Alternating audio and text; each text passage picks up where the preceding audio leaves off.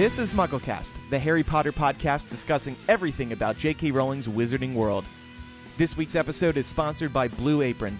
Check out this week's menu and get your first three meals free, including free shipping, by going to blueapron.com slash mugglecast.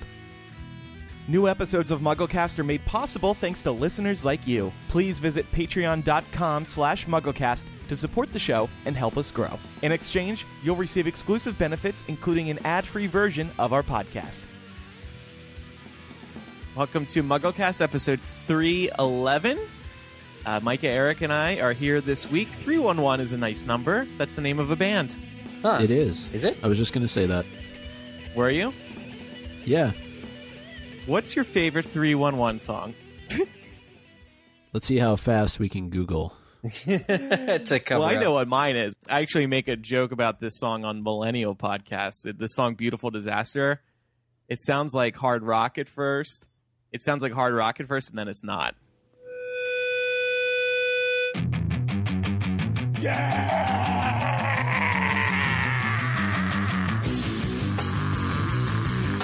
MuggleCast 311. And that's it. The hard rock's over.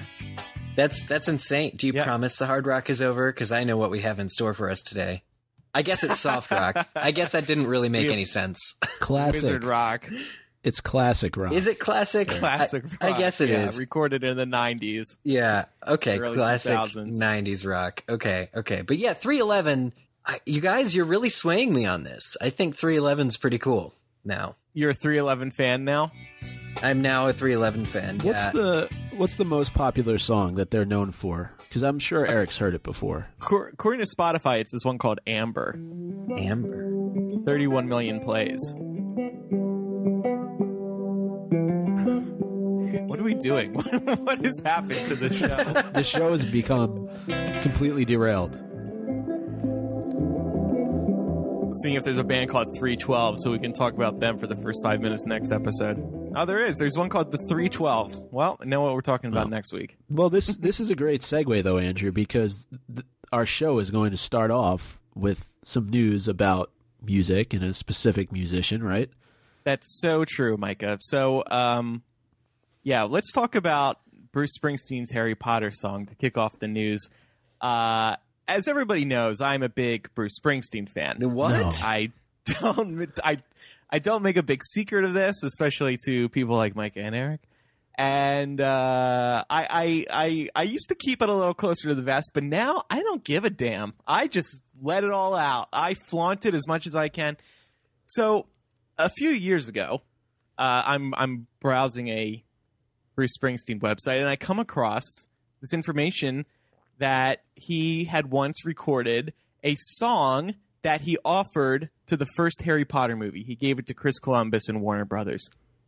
And he had decided to write this song because he had read the book to one of his kids, and I guess he really liked the the Sorcerer's Stone, and he was inspired to write a song, and he knew the movie was coming, so he so he offered it up. This happened in the very hmm. early 2000s.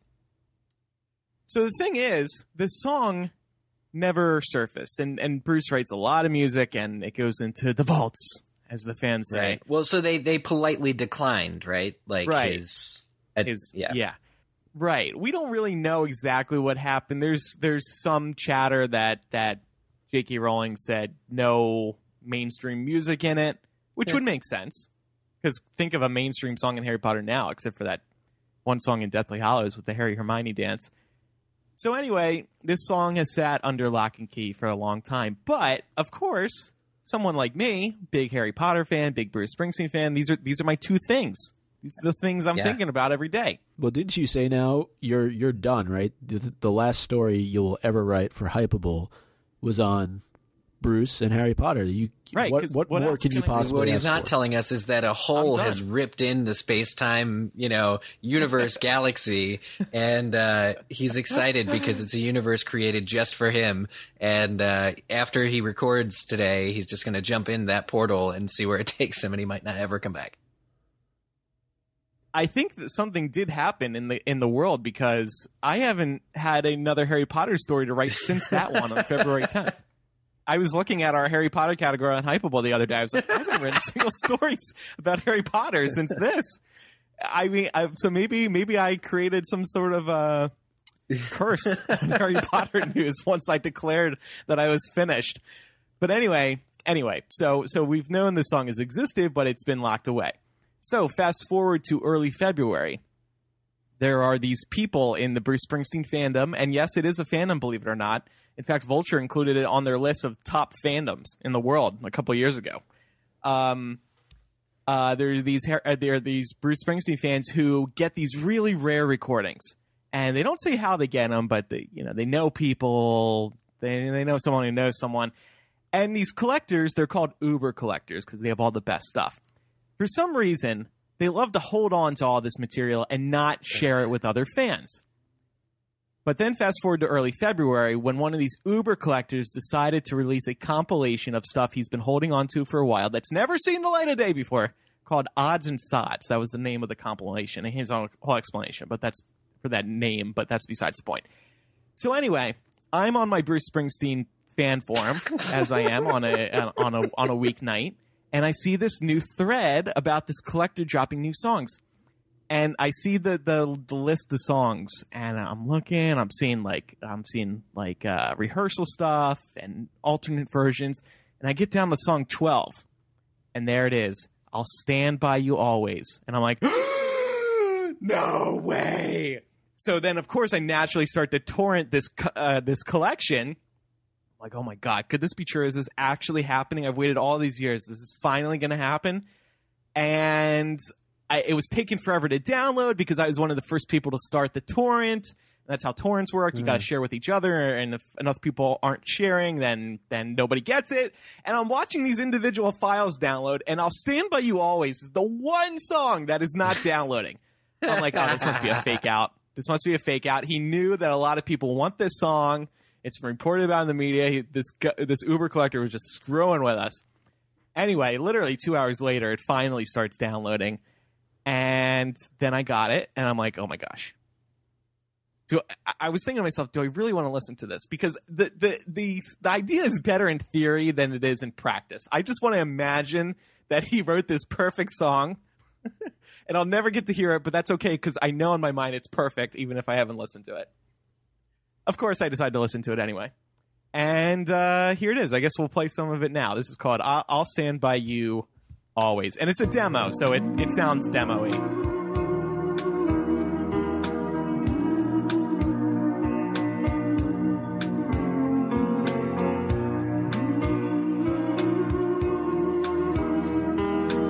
This is very moving, very emotional.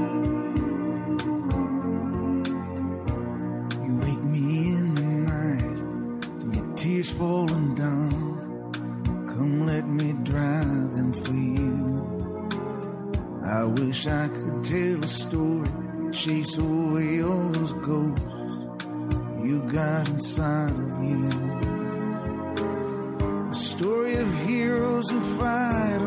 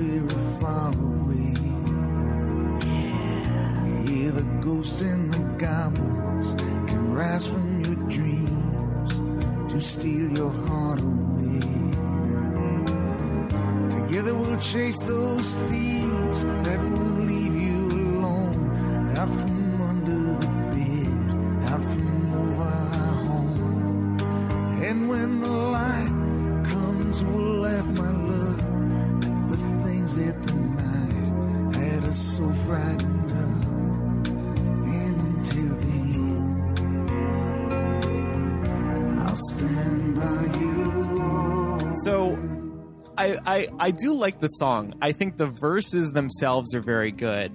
Uh, to to recap some of them, he he does reference some Harry Potter like imagery. He says, "I wish I could tell a story, chase away all the ghosts you've got inside of you." A story of heroes that fight all night at any cost, of a kingdom of love to be won or lost. And then later, the ghosts and goblins can ri- rise from your dreams to steal your heart away. Together, we'll chase those thieves that won't leave you alone, out from under the bed, out from our home. It reminds you of kind of, to me, this first struck me as a song that Lily and James may be, uh, something that Lily and James may be saying Oh. to Harry. You're you're making the music connection real hard right now, Andrew. I yeah, I mean, li- well, I listened to this song when y- you torrented it and Same. got it up on the internet. Uh, I'll credit you with that, Andrew. Same. and only you. yeah, So yeah, thank you. and, and if Bruce wants to come after me, I'll see you in court. Gee. uh, and I, I do like the song as well. And for me, though, I, I thought this would do very well in Deathly Hallows. Uh, probably the second movie, whether it's uh, the Resurrection Stone scene or even at the end credits. Uh, I, I just feel like it's not. It doesn't work for Sorcerer's Stone. It, it has much more meaning at the end of the series just based on the lyrics and and just even the overall feel of the song. And I know you mentioned earlier that for the most part, minus the one, what was the name of the song that they that they had Harry and Hermione dance to? There's no Yeah, Well, there's no vocals. Yeah. Uh, yeah. right. it's And all that's fine. orchestral in nature, and so I, I understand the why you would maybe shy away from this, but I, I'm surprised that they maybe didn't even reconsider it, knowing that when was this made? You said in, in 2003, 2001. 2001.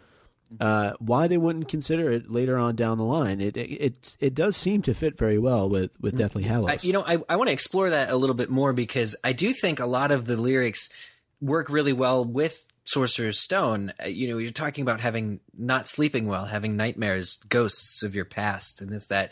That's that's very young Harry to me.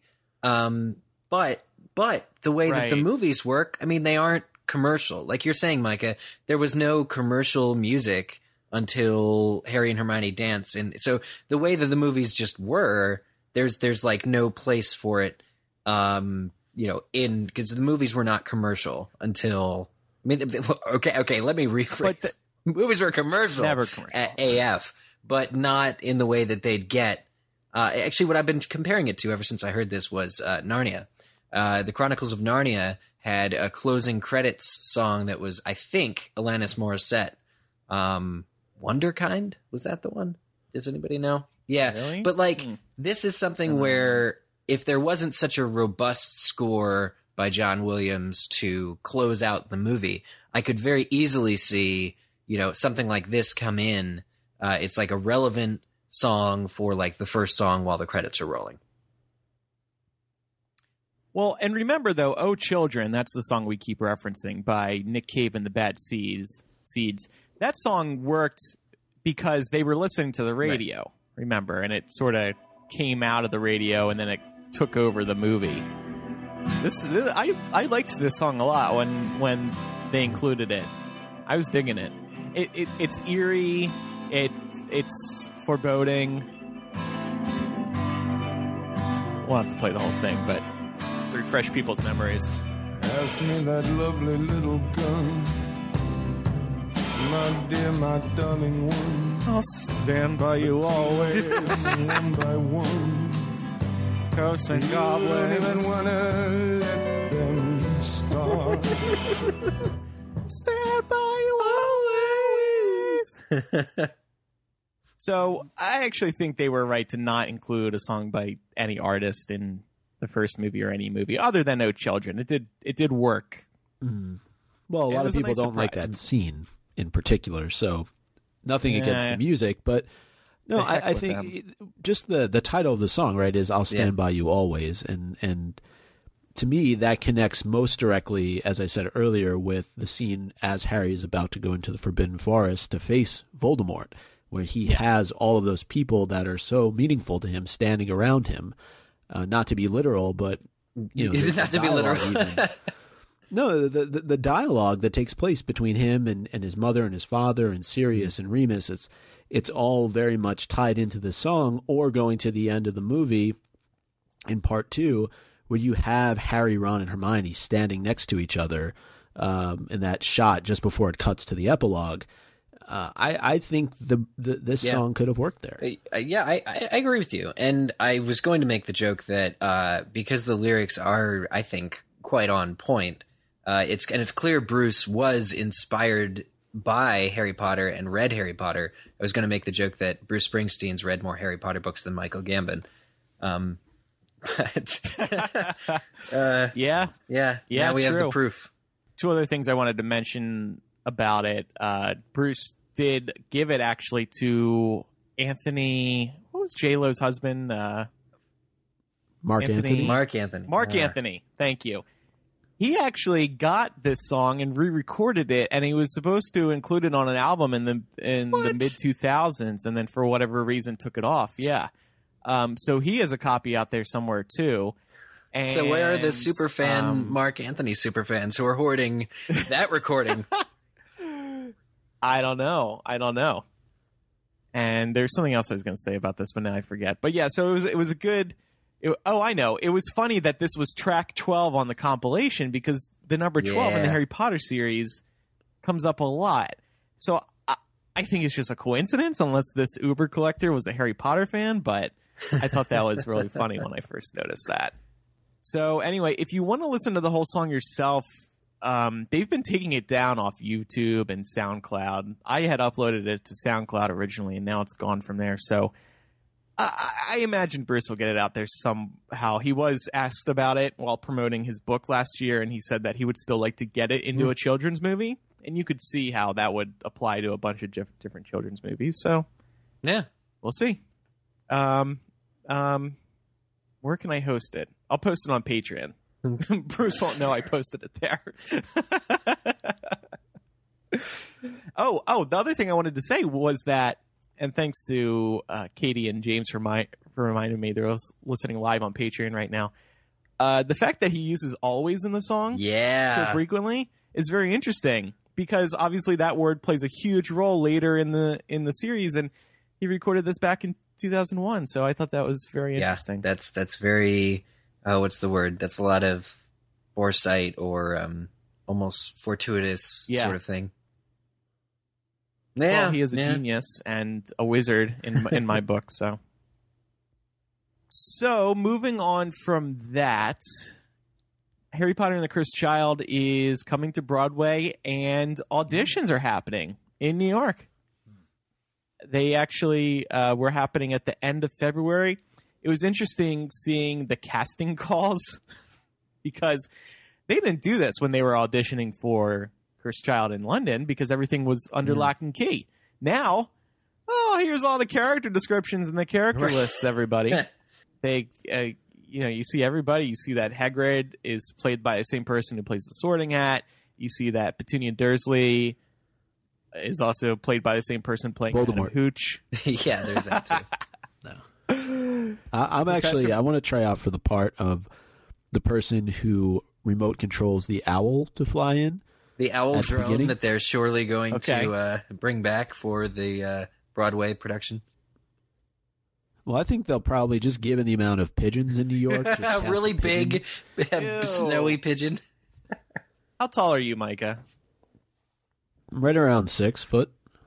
Oh, okay. I think you're a little too tall for all these roles. Wait, maybe Hagrid. Oh, here. Uh, no, Hagrid. You got to be six feet two or taller. Uh, I'm trying to find the right role for you. You could be Scorpius Malfoy. no. I, I I haven't seen it, so I'm.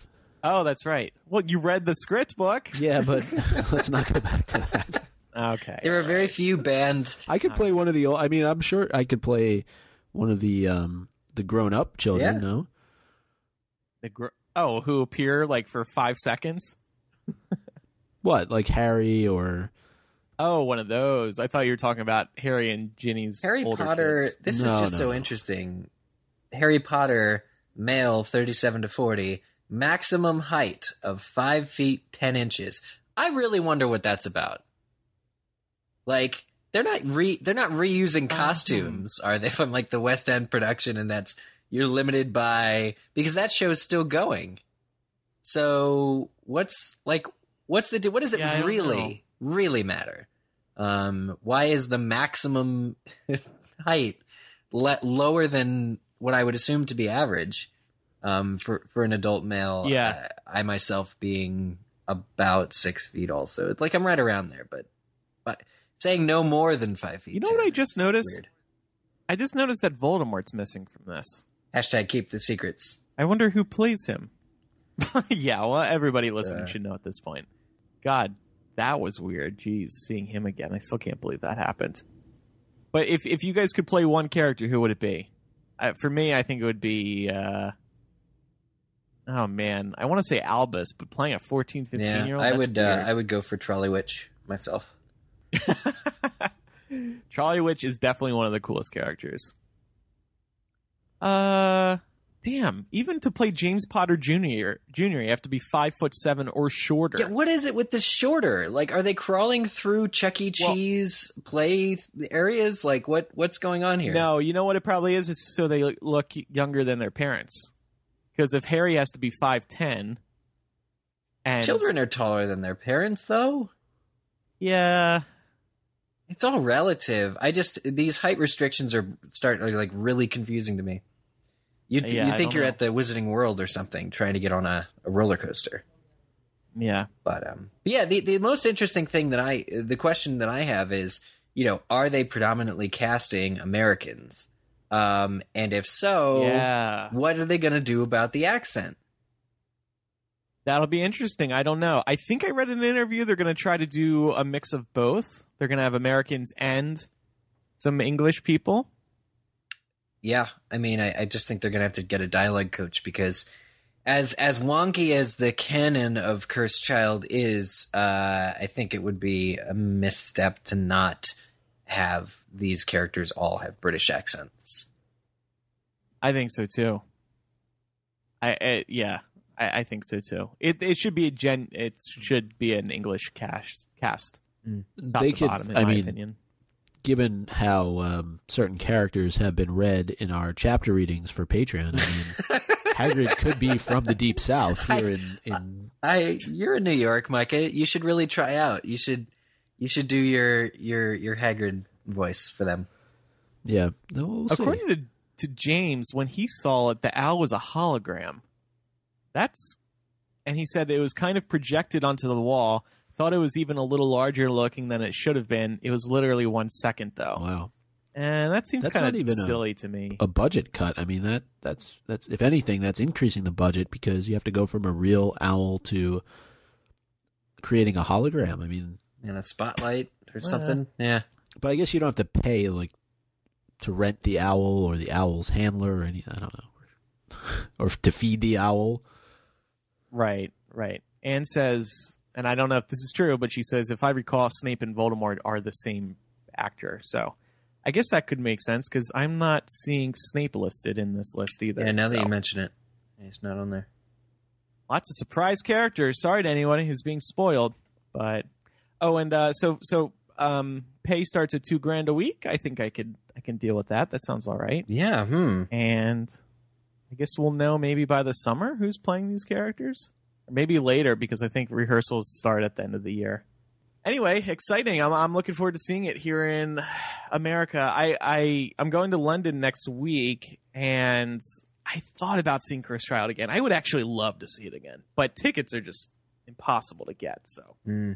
Seems unlikely. J.K. Rowling did say in a recent interview on a red carpet that Dumbledore casting is now underway. That's all we know about that, though. We don't know who's in the lead, but we did want to mention that, so we may be hearing something soon. Casting should have been over uh, four months ago when people suggested, uh, you know, Jared Harris and David Yates and Heyman were like, oh, that they, yeah, we know about him. okay. That should have been the end of the conversation. You guys have to cast Jared Harris as young Dumbledore, please and thank you. Final news story of the week Fantastic Beasts is nominated at the Oscars. We're recording on Saturday, so we don't have the results yet. They're nominated for Best Production Design and Best Costume Design. Fun fact Harry Potter never won an Oscar, but they were nominated plenty of times for Philosopher's Stone, Prisoner of Azkaban, Goblet, Half Blood Prince, and Deathly Hallows Part 1 and 2. So all the movies got nominations except for Chamber of Secrets and Order of the Phoenix and they got a range of nominations in best art direction, best original score, visual effects, makeup. I don't know. Is uh, Fantastic Beasts going to win? Uh, I'm going to say no.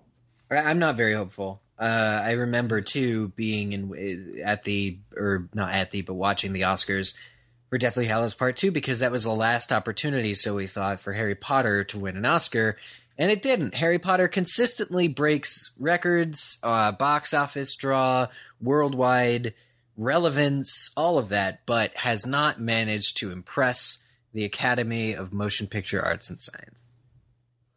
They really pushed for Deathly Hallows Part Two. Yeah, remember, remember like they were that doing for your consideration, you know, Yeah. post or something like that. Yeah, Yeah. and uh, in best costume design, they're up against Allied, Florence Foster Jenkins, Jackie, and La La Land. In best production design, they're up against Arrival, Hail Caesar, La La Land, and Passengers. And La La Land's probably going to win like everything. Have you seen La La Land? so, yeah, it's the one Oscar movie actually, best picture movie actually. Oh, I've is it any good? I okay, yes, it's good, but some people absolutely rave about it, and I think that's a little overdone. Okay. I'm sure some people listening are like, "Screw you, Andrew." No, no, no, no. I, I mean, I think that It- like when you say it, it's up against La La Land. I now felt bad for Fantastic Beasts, but um, It's a musical. yeah, because they La La and they tend to they tend to give a, a, a lot of big films uh, win more than one award, but I don't know. Maybe we we, we might be surprised. Um, we might. Well- It is possible. I mean, uh, you're talking about recreating 1920s New York, right? Which is not an, Yeah, on a green screen, so No. it wasn't that impressive. more like a gray screen. It was so dark all the time. That's But- true. the one thing I would just add to what you said, Eric, uh, i- is not only did the Potter series not win anything uh, at the Oscars, that th- I don't ever think it was appropriately recognized. Uh, Yeah. and that that bothers me even more than not winning the awards is that it was never truly recognized for a lot of the accomplishments that you mentioned and and you know the just the overall success of the series and so uh, it is what it is. I understand these award shows are just an opportunity to recognize people who probably don't need further recognition, but that's all I have to say. Yeah. Okay. And that's it for the news. Uh, we're going to talk about our earliest Harry Potter movie memories coming up in a little bit. And also, we're going to be talking about questions about the Fantastic Beasts Core 4, Core four. the new trio, the Core 4. But first, a couple of housekeeping items. First of all, we want to let everybody know that today's episode is brought to you by Blue Apron. They are the number one fresh ingredient and recipe delivery service in the country. How are they so fresh? Blue Apron has established partnerships with over 150 local farms, fisheries, and ranchers across the United States. And as a result, seafood is sourced sustainably under standards developed in partnership with the Monterey Bay Aquarium Seafood Watch, as featured in Finding Dory. Uh, their beef, chicken, and pork come from responsibly raised animals. Their produce is sourced from farms that practice regenerative farming. And I can attest to the fre- freshness of the ingredients, and they keep perfectly in your fridge. I just cooked a Sicilian cauliflower pizza with mozzarella and oregano, and it was delicious. The nice thing is that there's plenty of variety. You can choose from a variety of new recipes each week or let Blue Apron's culinary team surprise you. And recipes are not repeated within a year, so you'll never get bored. There's always new stuff coming at you, coming to your door. Check out this week's menu and get your first three meals free with free shipping by going to blueapron.com slash mugglecast. You will love how good it feels and tastes to create incredible home cooked meals with Blue Apron. So don't wait. That's blueapron.com slash mugglecast. Blue Apron is a better way to cook. I've been loving I've been loving putting on my my Slytherin green apron and cooking whatever Blue Apron sends me. So thanks to them. Can we get a photo support. of that? Uh, yes, sure. And Micah, I'll do it in the nude. How does that sound? Sounds great. Okay, great. Maybe that should be a new benefit for drum roll, please. We have a new pledge level over on Patreon. It's the ten dollar level, and Micah, you named this level. We love the name of it. The Slug Club. Yes, the Slug Club. The Slug Club. Ah, Micah's eyes are currently burning from the image of me wearing nothing but my green. Yeah, you sent that robe. very quickly. I did, you, it's like you were ready just to text it over to him. I've been waiting for you to ask, Micah. I'm just so excited. So anyway, we have a new ten dollar level on Patreon. Uh, we are we are calling this a toast to MuggleCast's brightest and best. This is helping grow the show. We're getting close to doing weekly episodes. These are the these are the benefits you get in addition to everything else that that we've been giving patrons, including bonus MuggleCast and access to show notes and signed album art and chapter readings. Slug Club members are going to be able to be a co-host on MuggleCast. This is the What? first time we are doing this. We're letting listeners come on the show. It's going to be a great way to expand our opinions on the fandom, to talk about fandom, to talk about series. The series. We already have a great idea for as to how we'll introduce each of the new co-hosts each episode it's going to be so much fun and a lot of people wanted this benefit so we're happy to finally offer it yeah. and we are also offering a limited time offer if you sign up between now and april 30th uh, and remain a $10 patient for three months you will be el- you will receive a mugglecast sticker pack and a preview of that will be coming soon be fun to uh, add to your clothes or maybe your backpack or notebook whatever but it's just a little way to show your mugglecast slash harry potter love And the stick. and finally Oh, and the stickers are going to be designed by the same girl, Steph Falcos, who does all of our T-shirts. Yes, yes. And two of the stickers are inspired by the shirts, we'll say. And who aren't? right, and two aren't. That's math. uh, one of them will be a photo of me nude in my green Slytherin robe. Micah is personally approving that design, working closely with Stephanie to make sure it's just right. I'm going to sign it. Oh, I love making Micah uncomfortable. and I'm not uncomfortable. I'm enjoying. This is great. And finally, uh, at the ten dollar level, we'll be hosting a monthly Wizarding World giveaway. We'll be giving away Funkos and other Harry Potter slash Fantastic Beasts Monthly. Beasts merchandise. Yeah, one, once a once a month, we're gonna give away something Harry Potter related. Maybe it'll be be stuff. Yeah, you know, we have our in our own collections. I have some stuff I could give away. so That apron. so uh, no, no, no. That apron is getting a lot more use before I'm done with it. So anyway, like like I said, um, it, it's been wonderful to have this Patreon over the past year. It's been fun seeing it grow, fun seeing our community. Right now, as I've been talking, we've just had two people upgrade to tens, uh, the ten dollar level. Thank you, Justin and SP. New Slug Club members. Yes, the newest. And like I said, it's helping us grow, helping us hit monthly or weekly episodes. The first time we've done that in years. Yeah, at least Visit patreon.com slash mugglecast for more information. Maybe Micah should offer a benefit at the $10 level where he performs 311's Beautiful Disaster. What do you say, Micah? Sure. I don't even. Uh, sure, why not? Uh, okay. why, don't you, why don't you lead us through this main discussion today? All right, that I can do. I hope. Uh, Okay, so for it.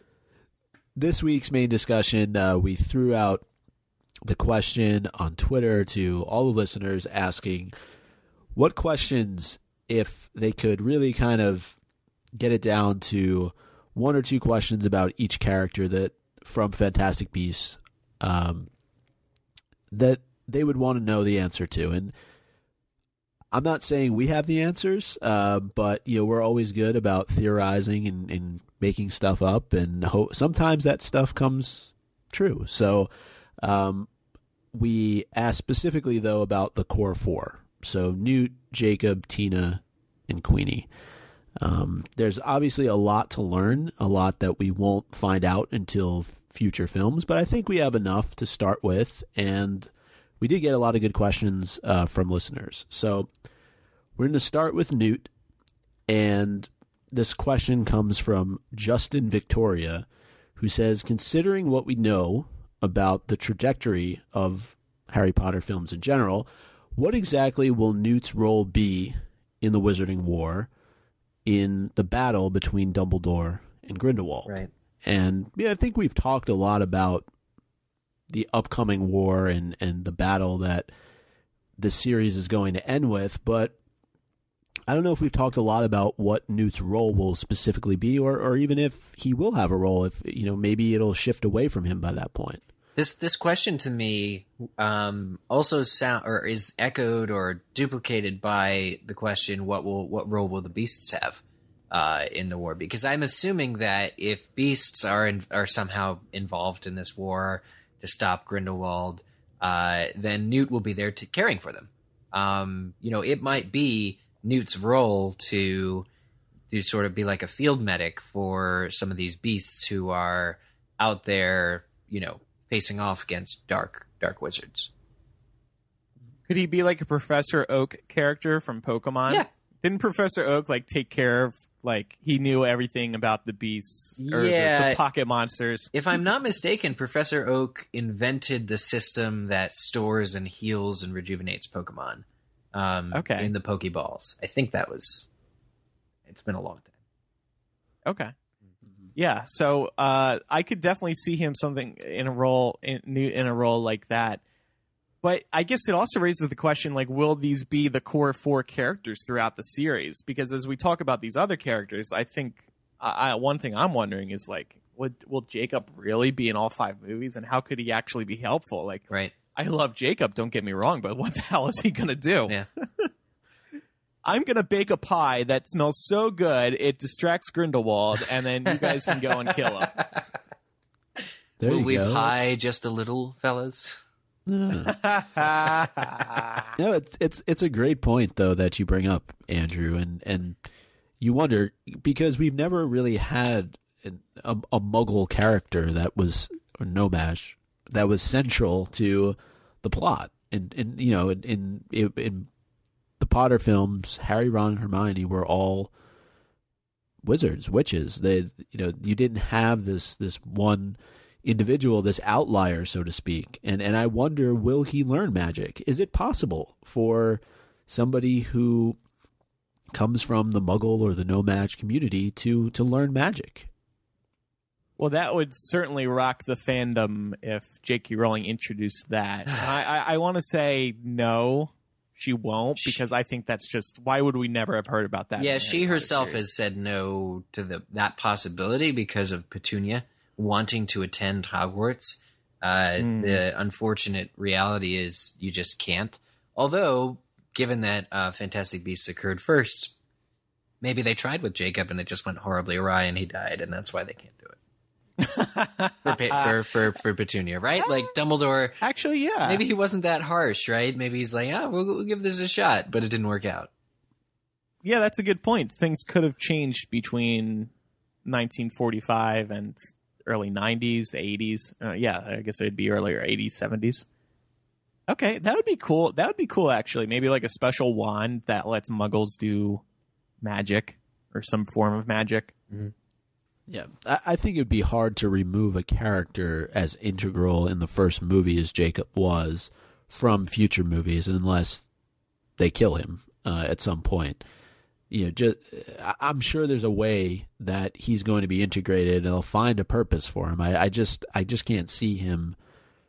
Hey, great job in the first film. You were, you know, really the. Fo-. I mean, in many ways, I think he he was more central than Newt was, uh, and and and certainly more popular. He's uh, the he's the emotional a lot of what we've heard. of the film. I, you know, one thing though, getting to play the other side of it, you know, maybe there's things that Jacob can excel in that none of the other main characters can. I mean, I know he's a muggle, but what about infiltrating a muggle government agency or um, you know, learning learning some classic old school, you know, regular lock picking without magic? There might be an opportunity for Jacob as a muggle to who understands, you know, the way the world is. He was overseas in a war himself. He was at least he is an army veteran um, you know, to, to, to do some, some muggle stuff that helps uh, everybody else out. Yeah, it, it's certainly possible, and and I don't think that it's coincidental that he has that background that you mentioned of having fought overseas in a war. He's very familiar uh, with that type of setting, and and given what his role was over there, I think we still have more to learn, but it could play into these future films and and could be beneficial to Newt and to others. So uh, I think that you know, it, th- there's going to be a way uh, that that he's going to be um, integrated in, in in the future. So um, the other question though that we got um, going back to Newt for a second is uh, what is the form of his Patronus? And since he loves animals so much, does he change it regularly? This was a question that came from both Katie and Laura uh, on Twitter. And we know that Eddie Redmayne took the Patronus test himself on Pottermore, but we're not talking about Eddie. We're talking about Newt. And I think this is a this is a good question. I, I, yeah, I'm stumped. Um, I think that would be another interesting aspect that could change up this Wizarding World series. I, I think what made Fantastic Beasts so nice is that there were a bunch of different surprises. Like Jacob seemed to be a genuine surprise to me. Um, uh, things like the trolley lady, the craziness. That is a surprise that you never see coming. If J.K. Rowling can keep delivering surprises like, oh, a wizard can change his Patronus, that would be very cool and very refreshing instead of seeing the same things out of out of the characters. yeah, But will we even see a Patronus? I mean, uh, yeah. Un- uh, well, unless Newt is fending off Dementors, the Patronuses are are massively overseen for for what they actually Right. accomplish. Like they they there are they they do have some capabilities, not just Dementors. I think it's like what is it, a Lethifold or something? Patronuses also work work against quite well. Um, but uh, on the, for the most part, unless he's battling those beasts, there's no reason we should ever see his Patronus. The other thing is that Right. there there are interviews from the past, and I think Joe's made it very clear: wizards can't change their Patronus. Your Patronus can change. Don't get me wrong, but you can't change your Patronus. I don't think without a great deal of what we've seen with Tonks and Snape, grief, grief. Sorry, grief, grief. Um, so when Tonks changed, Harry thought it was what her mourning Sirius, but really she was just falling in love with Lupin, and and it was unrequited love. And same with Snape. You know, we I don't think we would want our characters to go through the level of pain necessary to actually change their Patronus. I'm super excited to find out what Newt's is. Um, and I love the idea that it would rotate just because he is, you know, he cares for a wide amount of beasts. But I think it would just be one thing, and then whatever it is, he'd be stuck with it. Yeah. It's a, it's all good points, and and you know, kind of on the flip side of that, I saw at least one person asked uh, what their boggarts would be, all of them, and I think it's too early for us to really know uh, what the answer to that would be. Uh, actually, um, oh, uh, Zoe Kravitz is playing Newt's Boggart in the next film. Surprise. Surprise! It's Leta Lestrange. She's Newt's uh, former girlfriend. Maybe didn't end well. Now he's afraid of her. Could be, could be. I, I, I think it's a it's a good question, but I don't know that we have enough information right now to to answer that question. Um, for Jacob, uh, Andrew, not Andrew, you Andrew, another Andrew asked, how much does he truly remember, and and will he remember more moving forward? And, and I think the answer to that question is yes, he will remember. Uh, it it seems like it's there's been bits and pieces, especially seeing that close to end scene inside the pastry shop that he had been remembering all along. And, you know, something in the back of his mind was being triggered, and then that's why he was making all these pastries into fantastic beasts. I think probably when Queenie entered into the shop, that's when the light bulb fully went off, and I I don't see why don't he doesn't remember everything now. I don't know about fully. I, I imagine that they'll have to continue jogging his memory a little bit because I can't I can't see in Fantastic Beasts 2 him suddenly like remembering everything prior to his memory being wiped. Um, so I'm guessing some memory jogging will happen, and then they'll probably keep it a secret that he's a Mongol, maybe when they if they go overseas, because then somebody might force them to wipe his memory again. That's true. I like this next question from Justin. Will Jacob make it out alive? I, I think I've have I said before. I, I think he could die at some point in the series because it would be so sad. Yeah. It'd be like, oh, this poor guy. He was a Muggle. He he didn't he didn't mean to be to get involved in the Wizarding World, and then he was, and he was so fascinated, and he was only trying to help, and poor guy died. Yeah, I, I think that the emotional tendrils or tentacles, however, like they're wrapped around our hearts. Jacob is wrapped around our hearts from the work that they did in the first movie with introducing his character and having him be the emotional core of the film. I think you're right. I think it's uh, entirely plausible that Jacob will be used in such a way to, as as as so often happens, almost too often in these films, a little bit tropey at this point uh, a, a necessary death to illustrate just how bad the bad guy is. Right.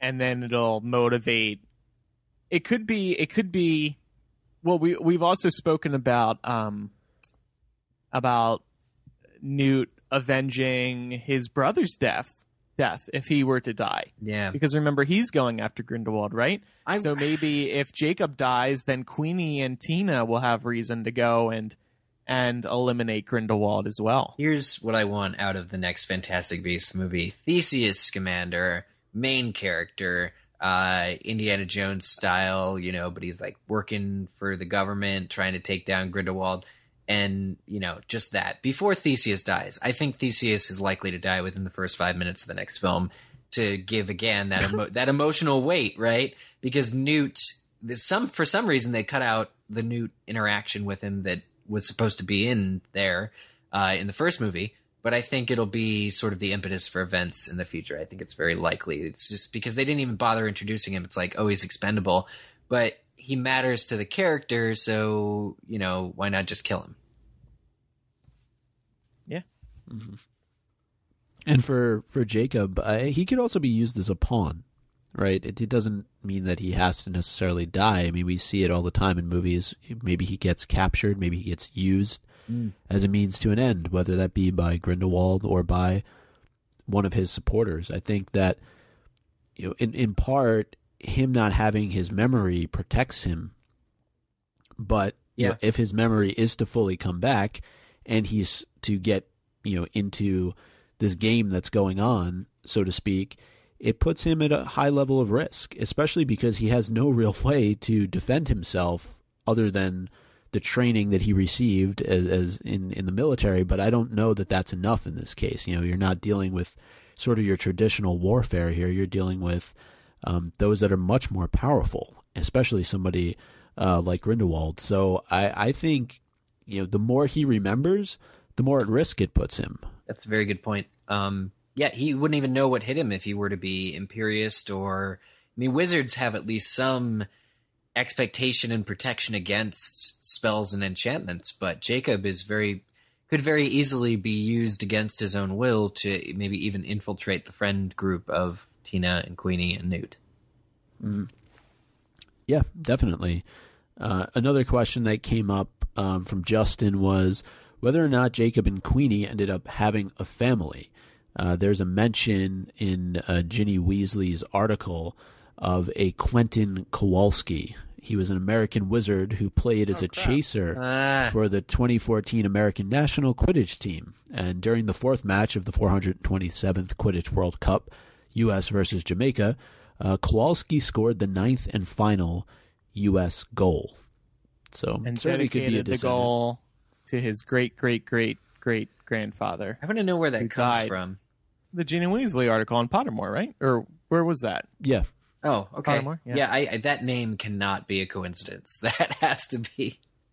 Just like Obscurus Books wasn't a ah, coincidence. there you go. I still think he's going to die in the series, but maybe maybe uh, the Jacob and Queenie will have a kitty first. It's interesting Or that the Jakey. it's interesting the naming convention Queenie Quentin this Q U E, but Quentin can't be Hmm. Queenie's direct child because there's like 80 years difference between them. So Mm.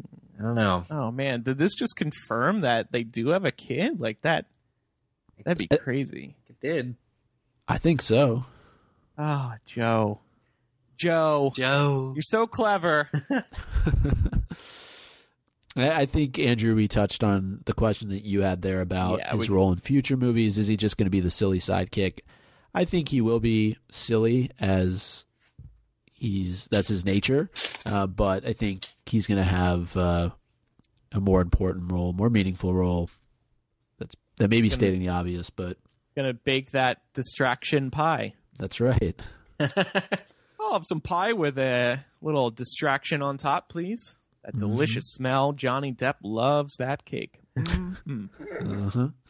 Um, but one character I don't think we've talked a lot about is Tina and what her role is going to be uh, in the future. Is she going to take over for Graves? Is she going to be put in a position to possibly lead U.S. magical forces uh, to fight the growing threat in Europe? Uh, this was another question that came from Justin, but I, I certainly think that that's possible. I, you know, I, I jokingly said, as Eric you mentioned in the first five minutes of the next movie, um, Theseus will meet his untimely demise. Yeah. I think we're going to learn that Grindelwald broke free from wherever he's being held uh, in America, and so that could you know, result in sort of an international manhunt going on crisis. which I wouldn't be surprised that Tina would lead up because she seemed at, at one point that she was well positioned uh, within uh, MACUSA uh, to to rise up in the ranks. I guess. That said, they did relegate her to like the closet after she messed up with those No-Majs. Like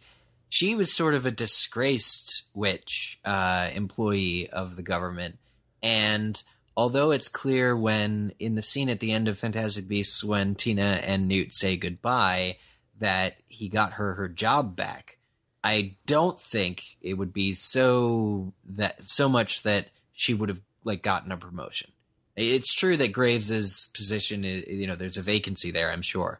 But I also don't think that she would necessarily fill it. And I question whether or not her heading up this department or, or, or you know, being sort of the person leading the charge is going to be as effective a role as if she were, in fact, again, off to the side, an outcast, able to like sneak around and do more of that kind of stuff is like I'm trying to compare it to the Harry Potter trio and like you know they were just some kids who managed to get lucky all the time but they didn't ever really have official access to anywhere they were going that they needed to get and I wonder if you know J.K. Rowling I wonder if that sort of situation will just pre- pre- uh, present itself again where nobody that we know is actually running the official movement that's just that happens in the background and then these four characters are on sort of like a clandestine mission of their own.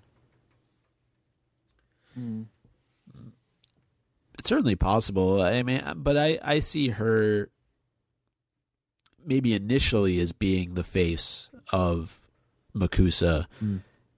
In the future films and maybe to your point she shifts and and moves away from that but it it would be nice to see her sort of at least reclaim something of what she had before because as you mentioned she's she's really kind of thrown I mean she's basically working in the basement you know and and mm. you know it it's it was taken pretty seriously uh, what she did, even though, as we saw in sort of that flashback scene, she did it for the right reasons. I mean, she was she was protecting Credence, right? Yeah. Yeah. and and was punished by by you know her employer as a result of it. So, uh, uh, I think there's a lot to learn about her, particularly, and this came from Igor, but I think we've mentioned in a previous episode. What was the relationship between Tina and Graves? Because it looked like at moments it was more than just coworkers. That uh, oh, I didn't yeah. get that impression. Like, I got the impression that things were a little weird between them. It could have been a typical boss employee relationship, but I we know that Tina had somehow screwed up previously, right? So, so I think he was treating her like that for that reason. But then, how did Grindelwald know that? Or did he not know that? And Tina was just acting weird because of the past. I think I think her she has a reputation, um, not unlike Jar Jar Binks. She's so clumsy. Um, she has some issues, uh, and and I think I think Seraphina Picquery would not have w- wasted more than a second before down talking her to Graves or other people. Um, so I think Graves, I think Grindelwald came in and you know as Graves and just picked up on that whole situation quite well. That said, I wonder what the effect on Tina will be, uh, seeing that you know this this crazy dark wizard was right under everyone's nose. Like if she'll internalize that and you know work and sort of have like more greater resolve now to like spot that in the future and and to, you know it'll help her be a better Auror because you can read a lot of books, you can train as much as you want, but until you're up against the real thing, you don't know what you're capable of. And now that she, she, now that it's been revealed, I think she'll be a, a better, more accomplished witch from it. and she wants to prove herself. Yeah. She wants to get back on top. Yeah. All right. Okay, final character. Final character, last but not least, uh, Queenie. So Lauren said that she wants to know more about Queenie's talent and if there are other talents and wiz- that um, wizards can be born with. So uh, clearly, Queenie is very accomplished, and you know, it, it. I think it surprised a lot of us just her ability to read minds, and you know, uh, as a legilimens, Yeah. you know, can Amy kind of goes off of that and says, can she turn it off? You know, what and what does she do with all of that info? It, it doesn't seem like, you know, it, it- you know, when when we saw the scenes between Snape and Harry, Snape was intentionally trying to go into Harry's mind. But with Queenie, it doesn't seem like it's always intentional. It seems like it kind of just happens, and it's it's not Yeah. something that she can overtly control. Snape wasn't born that way either. He had to he had to learn it, whereas Queenie was born that way. And I think that's the key difference in whether or not you can turn it off. If you're born with it, you can't turn it off. Maybe If- she's if- born with it. Maybe it's Maybelline. If she was born that way, no matter gay, straight, bi, trans, or legilimens, you were Yeah. born that way. Yeah. No, but really, I think uh, it, it, things you're born with, in a lot of cases, you can't turn off. How like how annoying I am! I can't turn that off. I was just born that way. No, I think that I think that you're right. I think that Queenie it just it was such an interesting choice to call it to still call it Legilimens, uh, or whatever whatever Queenie can do. Um, Yeah, it's a good connection to the Harry Potter series too. It, the the ears of Harry Potter fans perk up when they hear stuff like that in a new movie. yeah, It's all connected. but I, I think it'll be tested. I think it'll be put to. The, I think we'll absolutely learn what the limitations are because that's a good argument against why she shouldn't just like w- win the war, right? Against, I mean, well, she worked presumably pretty close with Graves herself.